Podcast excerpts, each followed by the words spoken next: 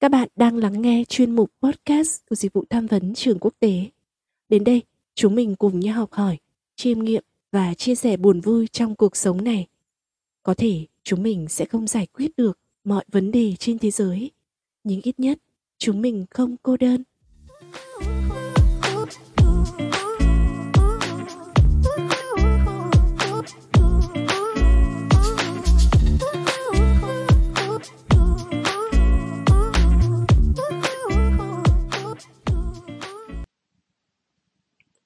Xin chào các bạn đã đến với podcast của Dịch vụ Tham vấn Trường Quốc tế.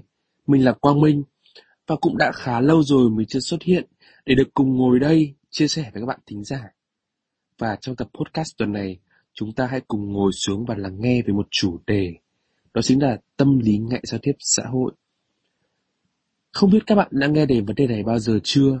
Nhưng ngại giao tiếp xã hội đang chiếm đông đảo ở giới trẻ ngày nay và nó đang là tình trạng tâm lý bị mắc phải nhiều thứ ba trên toàn thế giới. Vì vậy, tâm lý sợ giao tiếp xã hội là gì và tại sao chúng lại phổ biến đến như vậy? Chúng ta hãy cùng tìm hiểu về hội chứng này thông qua tập podcast của tuần này nhé. Đầu tiên, thì chúng mình sẽ tìm hiểu về định nghĩa của hội chứng ngại giao tiếp xã hội. Sợ giao tiếp xã hội là một dạng của một hội chứng vô cùng quen thuộc, đó chính là rối loạn lo âu. Những người mắc hội chứng này thường cảm thấy căng thẳng, sợ hãi, lo âu quá mức khi phải giao tiếp này, tương tác trong các tình huống xã hội. Do đó mọi người thường hiểu nhầm điều này thành tính cách nhút nhát, tự ti, sống hướng nội hay là khép kín. Tuy nhiên thì nó không phải như vậy. Theo chia sẻ của một người bạn của mình, thì chẳng cần phải đứng trên một sân khấu lớn để cảm thấy run sợ và lo lắng. Dù chỉ là một buổi đi ăn uống với bạn bè, những buổi họp online hay đơn thuần chỉ là những cuộc điện thoại thông thường cũng có thể khiến bạn ấy cảm thấy không thoải mái và lo âu. Bên cạnh việc cảm thấy lo lắng và căng thẳng trong các tình huống xã hội, thì những bạn mắc phải hội chứng này cũng sẽ có những biểu hiện khác. Biểu hiện rõ nhất của những người có tâm lý ngại giao tiếp sẽ bao gồm các biểu hiện của việc luôn cảm thấy xấu hổ này, như đỏ mặt, đổ mồ hôi, chân tay run rẩy trong tất cả các tình huống. Bên cạnh đó, những người có tâm lý sợ giao tiếp xã hội thường cảm thấy lo sợ rằng người khác biết được suy nghĩ của bản thân, sợ khác biết được bản thân đang lo lắng và sẽ luôn cố gắng để né tránh trong các tình huống xã hội cũng như là ánh mắt của người khác. Vì vậy, trong hầu hết các cuộc trò chuyện của nhóm, những người có tâm lý sợ tiếp xã hội thường có xu hướng im lặng là vàng, là kim cương, và chỉ nói khi cần thiết hay là có người khác yêu cầu. Ví dụ dễ thấy nhất là ở trẻ em thời điểm vừa chập chững những ngày đầu tiên đến trường. Bởi các em thường dễ cảm thấy lo lắng, tìm như thắt lại mỗi khi bị giáo viên chỉ điểm gọi tên. Còn ở tuổi vị thành niên và người lớn, Đa số những người ngại giao tiếp xã hội sẽ tránh các cuộc gặp mặt tại nhà. Và đây sẽ đó chính là những giới hạn cản trở lớn trong cuộc sống của họ.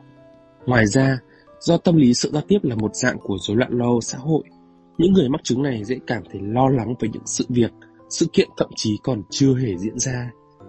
Họ trở nên suy nghĩ quá mức này, dự đoán hậu quả tiêu cực cho bản thân và dễ dàng rơi vào trạng thái trống rỗng mỗi khi đối mặt với tình huống giao tiếp xã hội. Họ cũng thường chỉ trích nghi ngờ khả năng của bản thân mỗi khi mắc lỗi, kể cả những lỗi rất nhỏ và không đáng để bận tâm, bất kể khi làm việc nhóm hay độc lập. Họ cũng có thể trải qua các triệu chứng về mặt thể chất khi đối diện với những nỗi sợ như tim đập nhanh, cảm thấy nôn nao, choáng váng. Vậy, nguyên nhân của chứng ám ảnh xã hội từ đâu mà ra? Hiện tại vẫn chưa có nguyên nhân chính xác cho hội chứng này. Tuy nhiên nó vẫn được cho là sự kết hợp giữa các yếu tố di truyền và môi trường. Di truyền có thể đóng một vai trò trong chứng sợ giao tiếp xã hội, vì hội chứng này phổ biến hơn ở những người có thành viên trong gia đình cũng mắc hội chứng này. Các yếu tố môi trường chẳng hạn như trải nghiệm đau thương, tương tác xã hội tiêu cực và những kỳ vọng không thực tế về bản thân cũng có thể góp phần vào sự phát triển của nỗi ám ảnh xã hội. Các yếu tố xã hội có thể bao gồm như sang chấn tâm lý này, trải qua áp lực trong cuộc sống về mặt sinh hoạt, học tập, trải qua việc bản thân bị lạm dụng, lừa gạt, cũng có thể nói là chấn thương tâm lý của đứa trẻ bên trong, như là những nỗi đau này, mất mát người thân trong quá khứ, bị bạn bè cô lập hay tẩy chay, và những yếu tố tâm lý xã hội khác như gia đình bao bọc một cách quá mức, thiếu các kỹ năng cần thiết để đối mặt với các tình huống trong cuộc sống, đặc biệt là kỹ năng giao tiếp. Nếu không được điều trị, nỗi sợ xã hội có thể gây ra hậu quả lâu dài, ảnh hưởng đáng kể đến cuộc sống của một người. Và những người mắc chứng ám ảnh sợ xã hội có thể sẽ gặp khó khăn trong việc kết bạn và duy trì bạn bè, thăng tiến trong sự nghiệp, tận hưởng các hoạt động xã hội và có thể là dễ có cảm xúc tiêu cực như buồn bã, bi quan, chán nản. Do bản thân thường xuyên bị stress, lo âu, suy nghĩ quá nhiều, họ cũng có nhiều khả năng gặp phải các tình trạng sức khỏe tâm thần khác, chẳng hạn như trầm cảm, rối loạn cảm xúc, các vấn đề về mặt thể chất như cao huyết áp, đau mỏi vai gáy, mất ngủ, thậm chí là lạm dụng chất gây nghiện. Nếu bạn cảm thấy mình đang mắc chứng ám ảnh xã hội thì đừng lo nhé, vì đây sẽ là một tình trạng có thể điều trị được. Và có một số phương pháp điều trị hiệu quả có sẵn, bao gồm trị liệu tâm lý và dùng thuốc. Về phương pháp trị liệu, có thể giúp những người mắc chứng ám ảnh xã hội xác định này và thách thức những suy nghĩ và niềm tin tiêu cực góp phần khiến họ lo lắng.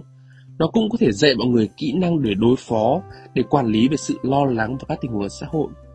Ví dụ điển hình là việc sử dụng liệu pháp nhận thức hành vi CBT, bởi đây là một loại trị liệu đặc biệt hiệu quả đối với chứng ám ảnh sợ xã hội. Bên cạnh đó, bạn có thể thử những phương pháp tự điều trị sau để bản thân có thể cải thiện tình trạng ngại giao tiếp xã hội như là tạo cho bản thân một thói quen sống và phong cách sống lành mạnh, cân bằng hơn này, đảm bảo ngủ đủ giấc, ăn uống lành mạnh, tập thể dục thường xuyên.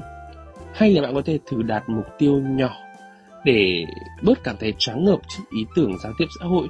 Ví dụ như giao tiếp bằng ánh mắt với mọi người này, hay là đến một bữa tiệc thì chúng ta sẽ bắt chuyện với một người mới.